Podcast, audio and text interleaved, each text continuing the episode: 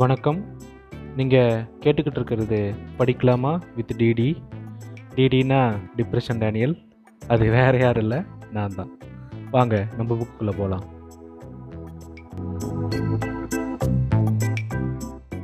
வணக்கம் வணக்கம் வணக்கம். வணக்கம் ஹோமிஸ் எல்லோரும் எப்படி இருக்கீங்க?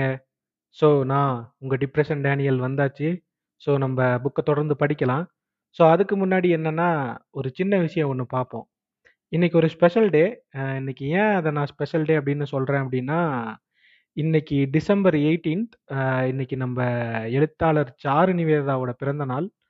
ஸோ இந்த மனுஷன் வந்து நான் பார்த்த மனிதர்களில் வந்து எ- ஒரு வித்தியாசமான ஒரு எழுத்தும் ஒரு வாழ்க்கையும் வாழ்கிற தன் மனசில் பட்ட விஷயங்களை வந்து சரியாக வந்து எதிராளிகிட்ட எதிர் எதிரில் இருக்க ஆளுக்கிட்டையும் எல்லாருக்கிட்டையும் வந்து ரொம்ப தெளிவாக சூப்பராக வந்து அதை எந்த ஒரு ஒளிவு மறைவுமின்றி பேசக்கூடிய ஒரு சூப்பரான ஆளாக தான் நான் பார்க்குறேன் சார் நிவேதிதாவை ஸோ இன்றைக்கி வந்து அவருக்கு வந்து அறுபத்தெட்டு வயசு ஆயிருக்கு.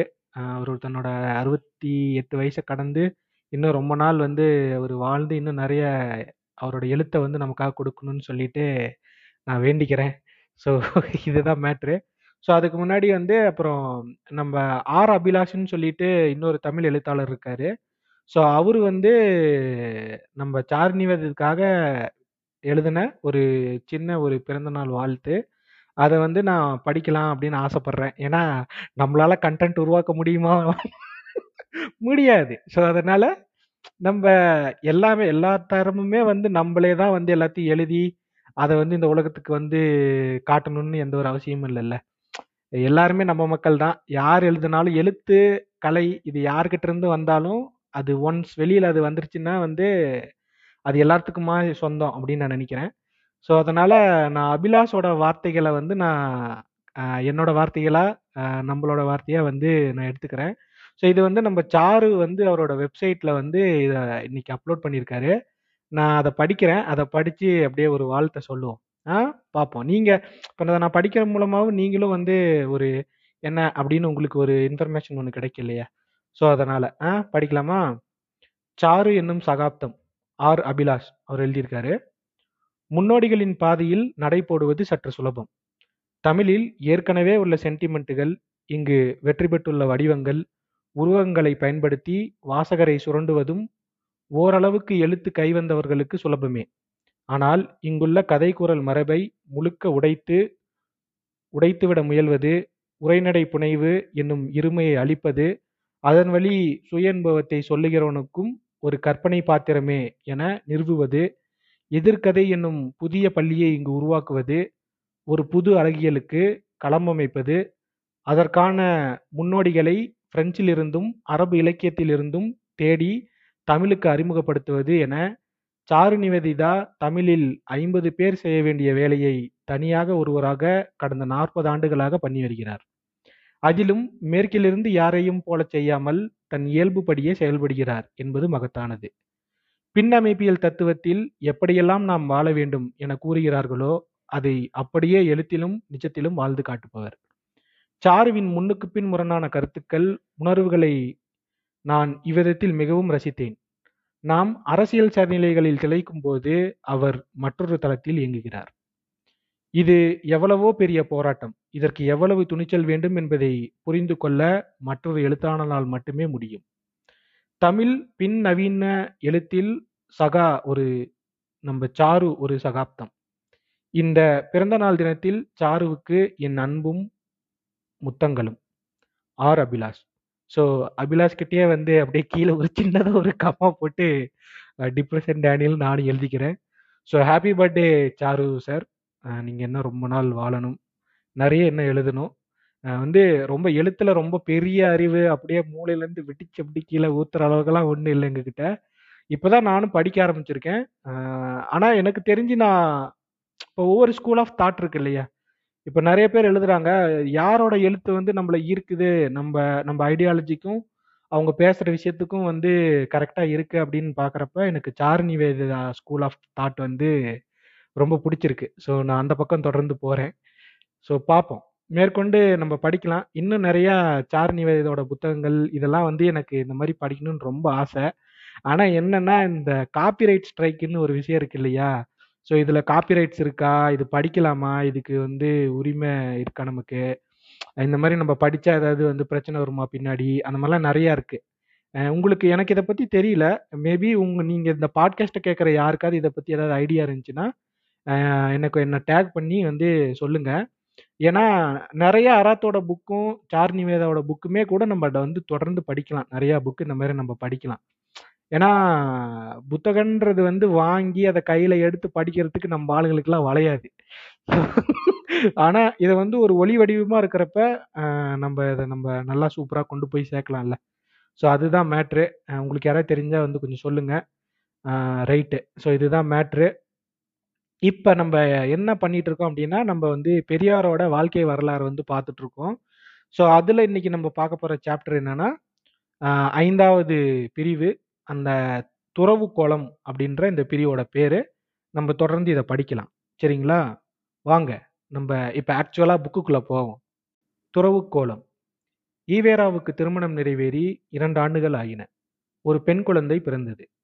அதன் வாழ்வு நீடிக்கவில்லை. ஐந்து மாதங்கள் தான் வாழ்ந்தது. பிறகு குழந்தையே பிறக்கவில்லை. இக்காலத்தில் ஒரு துறவு திருவிளையாடல் நடத்தினார் ஈவேரா. அப்பொழுது அவருக்கு ஏறக்குறைய இருபத்தைந்து வயது இருக்கலாம். நல்ல மேன்மையான வாழ்க்கை. பிரபலமான மெய்னர் குடும்பத்திற்கு நல்ல வருவாய் மிகுந்த செல்வாக்கு காளிகள் கூட்டம் கைவசம். இந்த நிலையில் எப்படியோ வாழ்க்கையில் வெறுப்பு தோன்றிவிட்டது. துறவி ஆசை பிடித்து கொண்டது. அத்திருவிளையாடல் கேட்பதற்கு மிகவும் வேடிக்கையானது. சில இடங்களில் துக்ககரமாகவும் இருக்கும். இக்கதையை அவரே சொல்ல கேட்டால் மிகவும் சுவையோடு இருக்கும். ஈவேராவுக்கு வீட்டில் தந்தையார் ஏதோ கண்டித்ததால் கோபம் ஏற்பட்டது. உடனே இல்லறத்தில் வெறுப்புற்றார். துறவியாகி காசிக்கு சென்று விடுவதென்று தீர்மானித்தார். இன்னும் இரண்டு நண்பர்களையும் சேர்த்து கொண்டார். இவ்விருவருள் இவர் தங்கையின் கணைவரும் ஒருவர். அடப்பாவத்த மூவருமாக சென்னை சென்றனர். அங்கு ஒரு உணவுச்சாலையில் தங்கினர். அப்பொழுது தெருவின் வழியே ஈரோட்டுக்காரர் யாரோ செல்வதை பார்த்தனர். நெஞ்சத்திடுக்குற்றனர். அதாவது பயந்துகிட்டாங்க போல தங்களைத்தான் தேடுகிறார்களோ என்று நினைத்து மறைந்து கொண்டனர். பிறகு உடன் வந்த கூட்டாளிகள் மனமாற்றமடைந்து ஊருக்கு செல்ல நினைத்தனர். ஆனால் ஈவேரா இஷ்டப்படவில்லை. துறவியாகி துறவியாகிதான் தீர்வது என்ற உறுதியுடன் கூட வந்த இருவருக்கும் தெரியாமல் சிறிது பொருளுடன் சென்னையை விட்டு புறப்பட்டார். இவர் ஒரு உண்மையான சிங்கம். சிங்கத்தின் இருதயத்தை பெற்றிருக்கிறார். வாழ்க்கையில் பயம் என்பது இன்னதென்று அவருக்கு தெரியாது. அவசியம் நேர்ந்தால் எந்தவித தியாகமும் செய்ய தயாராயிருக்கிறவர். என்று நமது மாகாணத்தில் ஆக்டிங் கவர் ஆக்டிங் கவர்னராக இருந்த sir K V Reddy Naidu அவர்கள் ஆயிரத்தி தொள்ளாயிரத்தி இருபத்தி எட்டாம் ஆண்டு ஈவேராவை பற்றி கூறினார். இத்தன்மை அவரிடம் இளம் பருவத்திலேயே அமைந்து கிடந்தது. அஞ்சா நெஞ்சம் படைத்த ராமசாமி சென்னையை விட்டு பெஜவாடாவை அடைந்தார். கையில் தங்கக்காப்பு கொலுசு காதில் கடுக்கன் கழுத்தில் சங்கிலி விரல்களில் மோதிரங்கள் இடுப்பில் தங்க அரைஞான். இவரைப் போலவே மன வெறுப்போடு வந்த இரண்டு தமிழ் ஐயர்கள் அங்கு பெஜவாடா சத்திரத்தில் இவருக்கு நண்பர்களானார்கள். ஒருவர் தஞ்சாவூர்காரர் மற்றவர் கோயம்புத்தூர்காரர். பிந்தியவர் கணபதி ஐயர் ஒரு கிராம முன்சிப். முந்தியவர் வெங்கட்டரமணையர் ஒரு சமஸ்கிருத பண்டிதர். மூவருமாக பெஜவாடாவை விட்டு புறப்பட்டு ஐதராபாத்திற்கு சென்றார்கள். அங்கு மூவருமாக பிச்சை எடுத்து அதன் மூலம் கிடைக்கும் அரிசியை கொண்டு சமைத்து சாப்பிட்டுக் கொண்டிருந்தார்கள். ஒளிந்த நேரத்தில் தெருப்பக்கங்களில் அரட்டை எடுத்துக் கொண்டிருப்பார்கள். ஐயர்கள் இருவரும் புராணத்தில் உள்ள அதிசயங்களை பற்றி புகழ்ந்து பேசுவார்கள். அவர்கள் சொல்லுவதை ஈவேரா தனது வழக்கமான பழக்கத்தை கொண்டு எதிர்பார்ப்பார். புராணங்களில் உள்ள ஊழல்களை சொல்லி பரிகாசிப்பார். தெருவில் போகிறவர்கள் தெருவில் போகிறவர்கள் இவர்களுடைய தர்க்கத்தை கவனித்துக் கொண்டிருப்பார்கள். அது அவர்களுக்கு மிக அதிசயமாக இருக்கும். ஹைதராபாத் சமஸ்தானத்தில் உத்தியோகத்தில் இருந்த சில தமிழர்கள் வழியில் இவர்களை கவனித்தார்கள். அவர்களின் காஞ்சிபுரம் முருகேச ஐயர் சாரி முருகேச முதலியார் என்று ஒருவர். சாரிங்க அவர்களில் காஞ்சிபுரம் முருகேச முதலியார் என்று ஒருவர். அவர் சமஸ்தானத்து ரெசிடென்சி ஆபீஸில் தலைமை குமாஸ்தா. அவரும் அது சமயம் இருந்த மூவர்களுடைய வாதங்களையும் கவனித்துக் கொண்டிருந்தார். அவங்க மூணு பேர் பேசிட்டு இருக்கிறத நம்ம தலைவர் பார்த்துருக்காரு பார்த்துட்டு இருப்பார் போல. பார்ப்போம். ஈவேரா பேசும் முறையும் விவாதிக்கும் வன்மையும் அவருக்கு அதிக மகிழ்ச்சியை கொடுத்தது. முதலியார் இவர்கள் மூவரையும் தன் வீட்டிற்கு அழைத்தார். அவருடைய வீட்டில் இருந்த பெண்கள் ஊருக்கு சென்றிருந்தமையால் வீட்டிலேயே இருந்து சமைத்து தனக்கும் போட்டுவிட்டு சாப்பிட்டு கொண்டிருக்குமாறு சொல்லிவிட்டார். முதலியார் ஆபீஸுக்கு போகின்ற வரையில் இவர்களுக்கு இவர்களோடு அதுவும் முக்கியமா ஈவேராவுடன் அளவலாவிக் கொண்டிருப்பார். அவர் ஆபீஸுக்கு புறப்பட்டதும் இவர் மூன்று பேரும் தங்கள் உத்தியோகமாகிய ஊருக்குள் பிச்சைக்கு போய்விடுவர் அதாவது பிச்சை எடுக்க போயிடுவாங்கன்னு சொல்றாங்க. வீட்டுக்கு வீடு அரிசியும் சில்லறை காசுகளும் கிடைக்கும். முதலியார் ஆபீஸில் இருந்து வருவதற்குள் இவர்களும் வீட்டிற்கு திரும்பி விடுவார்கள். ஒரு நாள் திடீரென்று முதலியார் இவர்களுடைய சமையல் அறைக்குள் எட்டி பார்த்தார். ஒரு மூலையில் பலக பலரகமாக ஒரு மூலையில் பலரகமான அரிசிகளும் ஐதராபாத் செப்பு காசுகளும் கொட்டி கிடந்தன. இது என்ன? என்று ஈவேராவை கேட்டார் முதலியார். தங்கள் உத்தியோகத்தை பற்றி சொன்னார் ஈவேரா. இனி இந்த வேலை வேண்டாம் என்று சொன்னார் முதலியார். தமிழர்களான உத்தியோகஸ்தர்கள் ஆளுக்கு இரண்டு மூன்று ரூபாய் வசூல் செய்து கொடுத்தனர். கொடுத்தார்கள். என்ஜினியர்கள் ஒருவரும் ஒவ்வொருவரும் தங்கள் வீட்டிற்கு அழைத்து போவார்கள். இதற்குள் இம்மூவருக்கும் கிராக்கி அதிகமாகிவிட்டது. ரங்கநாதம் நாயுடு என்பவர் வீட்டில் தினசரி கால காலட்சேபம் நடத்த ஆரம்பித்து விட்டார்கள். சமஸ்கிருத பண்டிதர் வால்மீகி ராமாயணம் புராணக் கதை சமஸ்கிருத ஸ்லோகங்களை சொல்லி தமிழ் வியாக்கியானம் செய்வார். அதற்கு தெலுங்கர்களே அதிகமாகையால் அந்த தமிழ் வியாக்கியானத்தை தெலுங்கில் மொழிபெயர்த்து சொல்ல வேண்டிய வேலைதான் ஈவேராவுக்கு. பெரிய உத்தியோகஸ்தர்களோ பெரிய பெரிய உத்தியோகஸ்தர்களும் பலவிதமான பொதுமக்களும் கூடியிருப்பார்கள். ஐயர் செல்லும் விஷே விசேஷங்களில் அதிகமாக கை சரக்கையும் சேர்த்து அள்ளி வீசுவார் ஈவேரா.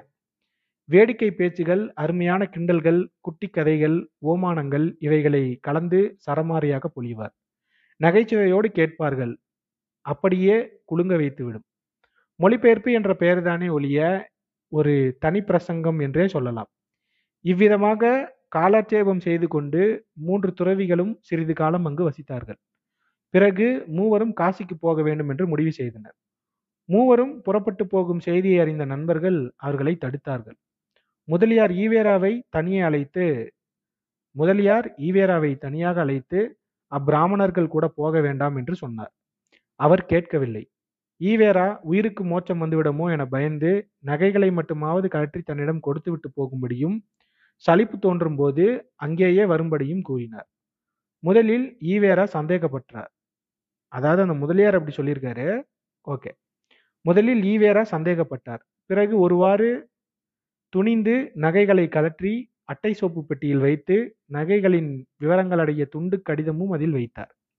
ஒரே ஒரு ஒற்றை போன் மோதிரத்தை மட்டும் இடுப்பில் நூல் அரைஞான் கயிற்றில் கட்டி வைத்துக் கொண்டார். ஆனால் இதுவரையில் தான் யாரென்றோ தன்னுடைய ஊரை பற்றியோ உண்மையை ஈவேரா எவரிடமும் சொல்லவில்லை. கேட்க வந்தவர்களுக்கு தான் ஒரு குமாஸ்தாவின் மகன் என்று சொல்லி வைத்திருந்தார்.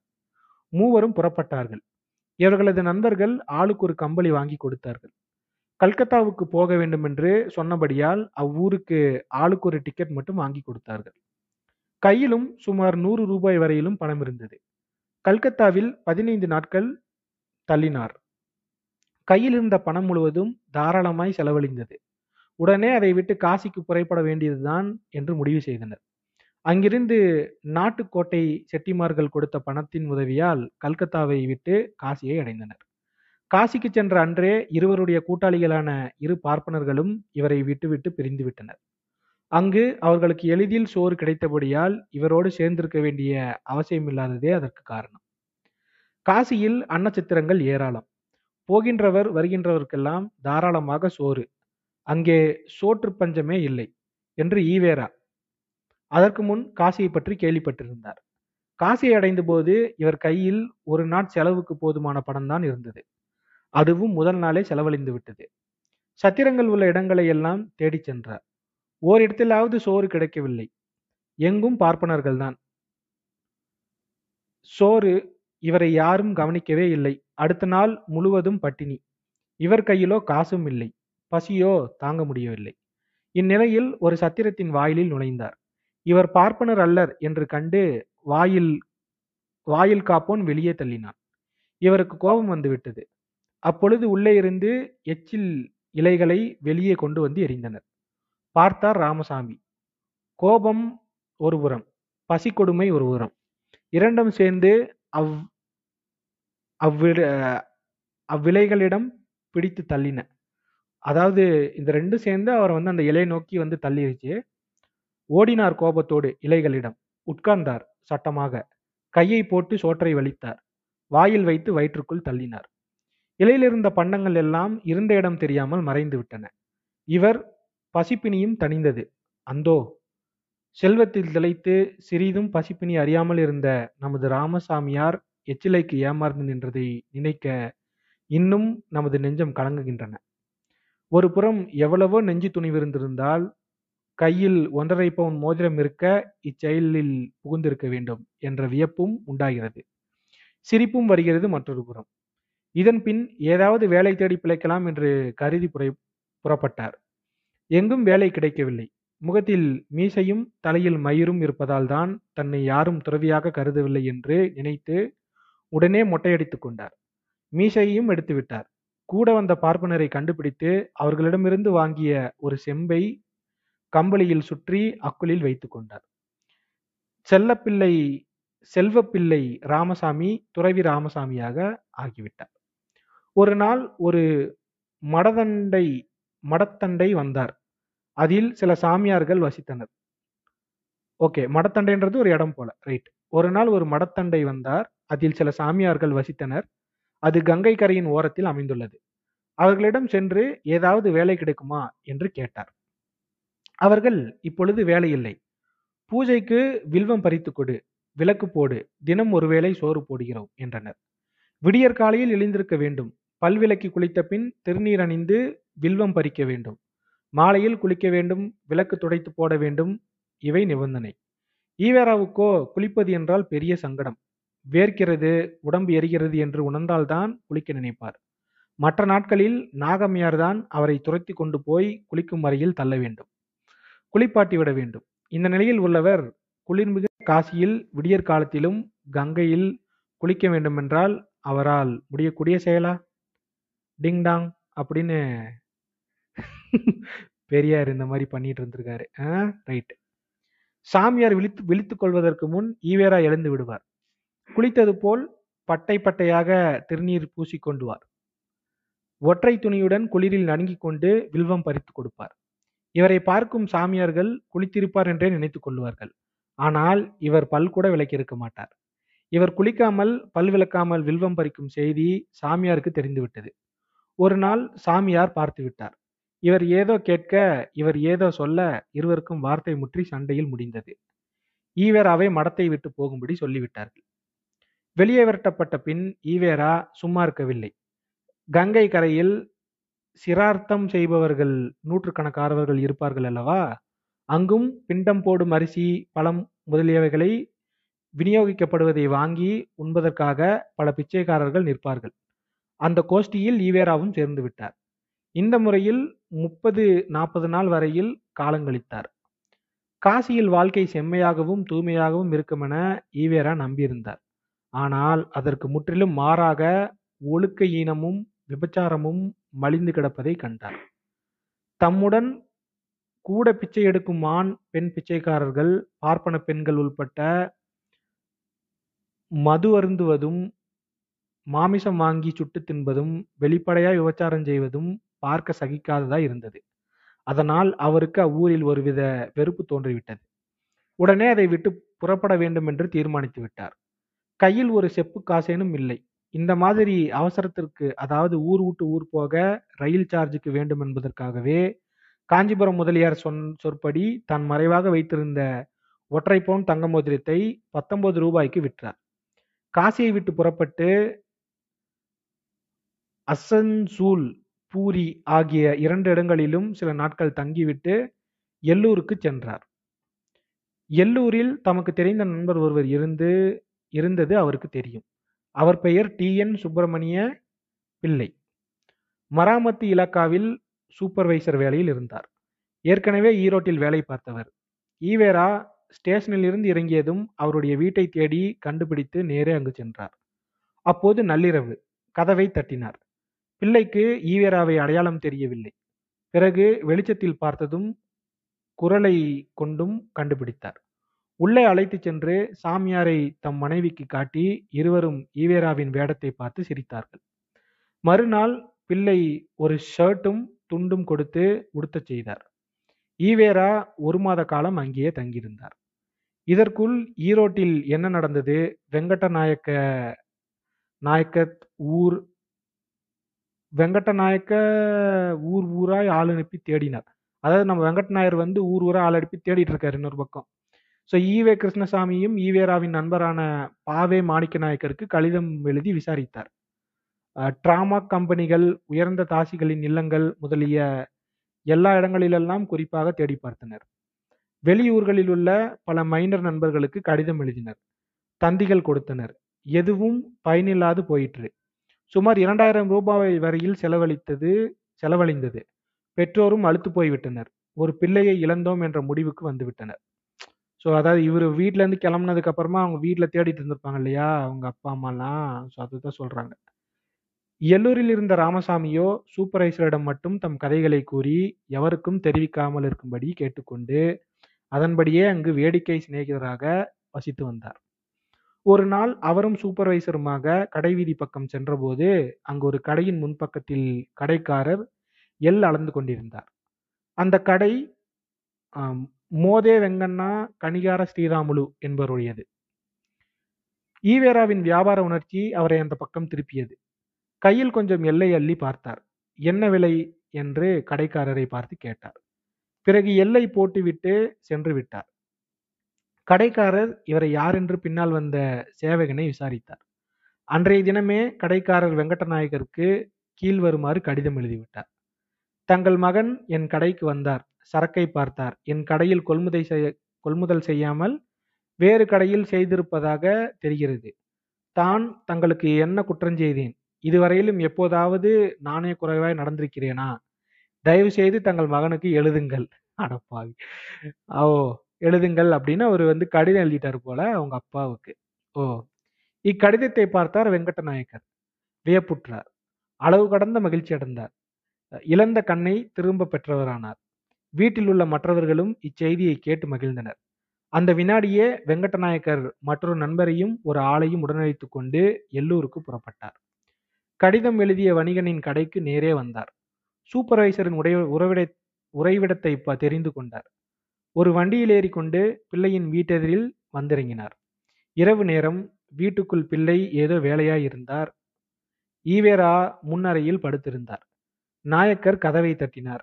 பிள்ளை கதவை திறந்தார். நாயக்கரை பார்த்ததும் ஆச்சரியப்பட்டார். உள்ளே அழைத்துச் சென்று ஒரு அறையில் உட்கார வைத்தார். பக்கத்தில் ஈவேரா நின்றார். அவரை பார்த்து முதலில் பையன் எங்கே இருக்கிறான் சொல்லுங்கள். மற்ற செய்திகளை பிறகு பேசிக்கொள்ள பிறகு பேசிக்கொள்ளலாம் என்றார். ராமசாமி திரு திருவென விழித்துக்கொண்டு நான் தான் உங்க பையன். நான் தான் என்றார். அதற்கு பிறகுதான் ஒருவாறு உரு தெரிந்து கொண்டார் அப்பா. அப்பா உன்னை பெற்றதால் பார்க்காத ஊரெல்லாம் பார்த்து விட்டேன் என்று சொல்லி சிறிது கண் கலங்கினார்.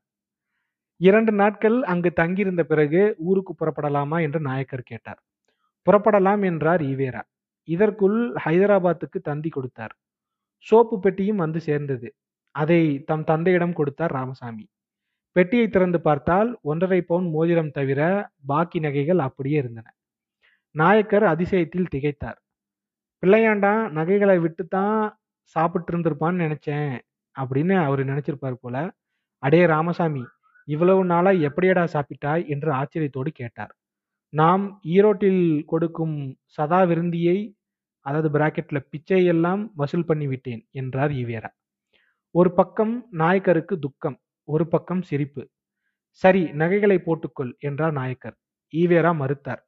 நகைகளை விற்று சாப்பிட்டிருப்பான் என்று ஊரில் உள்ளவர்கள் கருதாமல் இருப்பதற்காக நகைகளை அறிந்து அணிந்து கொள்ள வேண்டும் என்று அப்படின்னு அவர் சொல்றாரு. பிறகு வேண்டுமானால் கழட்டி கொள்ளலாம் என்று நாயக்கர் சொல்ல ஈவேரா அதை ஏற்றுக்கொண்டு எல்லா நகைகளையும் அணிந்து கொண்டார். எல்லோரும் எல்லூரை விட்டு புறப்பட்டு சென்னை வழியாக ஈரோட்டை அடைந்தார்கள். சேர்ந்த சில நாட்கள் கழிந்ததுமே ஈவேராவுக்கு குடும்பத்தில் அதிக பொறுப்பு ஏற்பட வேண்டும் என்பதற்காக மண்டிக்கு தம் பெயர் இருந்ததை மாற்றி ஈவே ராமசாமி நாயக்கர் மண்டி என்று பெயரிட்டார். இவருடைய துறவிக்கோள படம் இன்றும் உள்ளது. இப்படம் காலஞ்சென்ற பாவே மாணிக்க நாயக்கர் அவர்களால் பெரிதாக்கப்பட்டு ஆயில் பெயிண்ட் செய்யப்பட்டதாகும். அப்படின்னு அழகா இந்த பிரிவுல எழுதியிருக்காங்க. ஓகே? வாங்க நம்ம அடுத்ததுக்கு போவோம்.